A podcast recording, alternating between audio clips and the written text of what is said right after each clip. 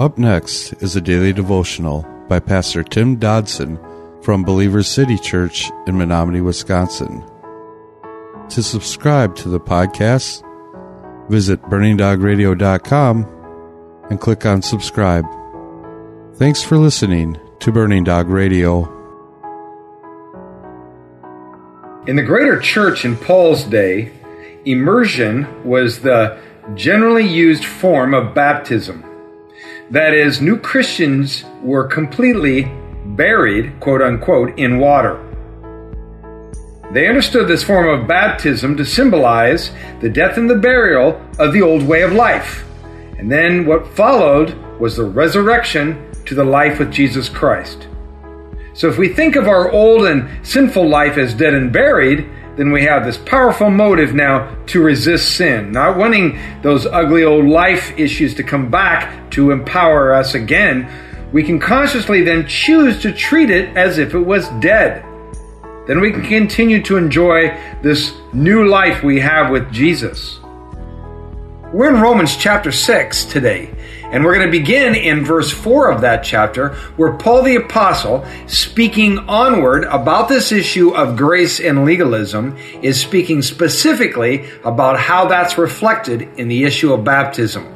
Beginning in verse 4, we read, We were buried, therefore, with him through baptism into death that just as Christ was raised from the dead through the glory of the Lord, so we also might walk in the newness of life.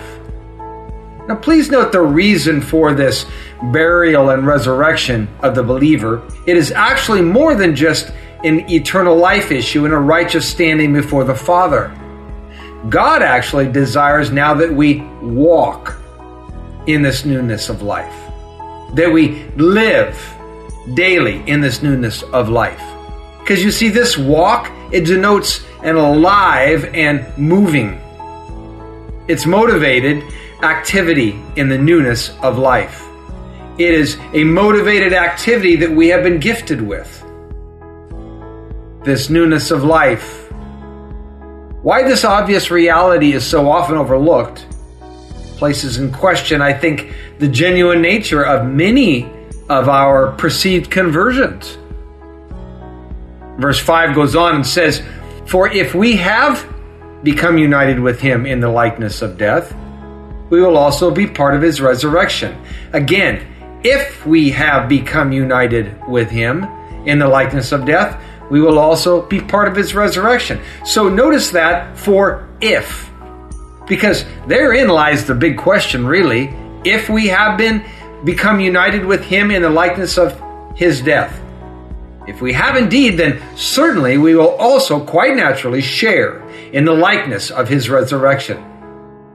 It is therefore safe to gather that if we have not been united with him, we can count on uh, also there being no shared likeness with him either.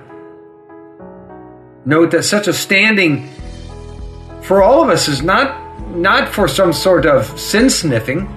It's not so that we can be judges against one another. This is rather so that we can have some self inspection as to the real, uh, or perhaps the fictional, status of our own personal salvation. Now, the King James Version says that we have been planted with Him. I like that. Like a tree graft, we are to grow together with Him. And note again that growing, well, even in that, that's a term of action. A maturing, you see, of the new spirit given upon rebirth. Verse 6 says, Knowing this, that our old man was crucified with him, that the body of sin might be done away with, so that we would no longer be in bondage to sin. Knowing this. Knowing this. The word knowing there is that Greek word which we've mentioned in the past. It's ginosko, which means a knowledge by experience, a knowledge acquired through experience. Meaning that as we walk the walk, we come then to experientially know, quote unquote, that our old man is dead. And we gather that information as we walk in this newness of life that Paul speaks of. And in this is our evidence that we are indeed reborn, that we are no longer slaves to sin. On our journey, we experientially discover that the old man is dead, or again, that he is in truth not dead at all. So let me ask you this morning is your old man dead? All of who you naturally were? Your desires and lusts and ambitions and hopes and judgments? Did that old man die with Christ? Are you now walking in the newness of life? What does the evidence tell you? Are you now truly free from that bondage? Because Scripture and God Himself deals with us not for what we have done, gang, but for what we are. And so the question is, and always has been, what are we? If we are born again, the old man is dead. And note that we're not called to crucify him ourselves, gang. Such attempts are fruitless. We can find that out the easy way or the hard way. But man has been attempting to do that to, to crucify the old man ourselves. Man has been attempting to do that for thousands of years through hundreds of false religions, and obviously, clearly, has failed.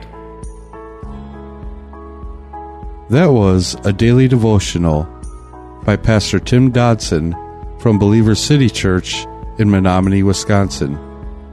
For more information on Pastor Tim Dodson or Believer City Church, visit believerstogether.com.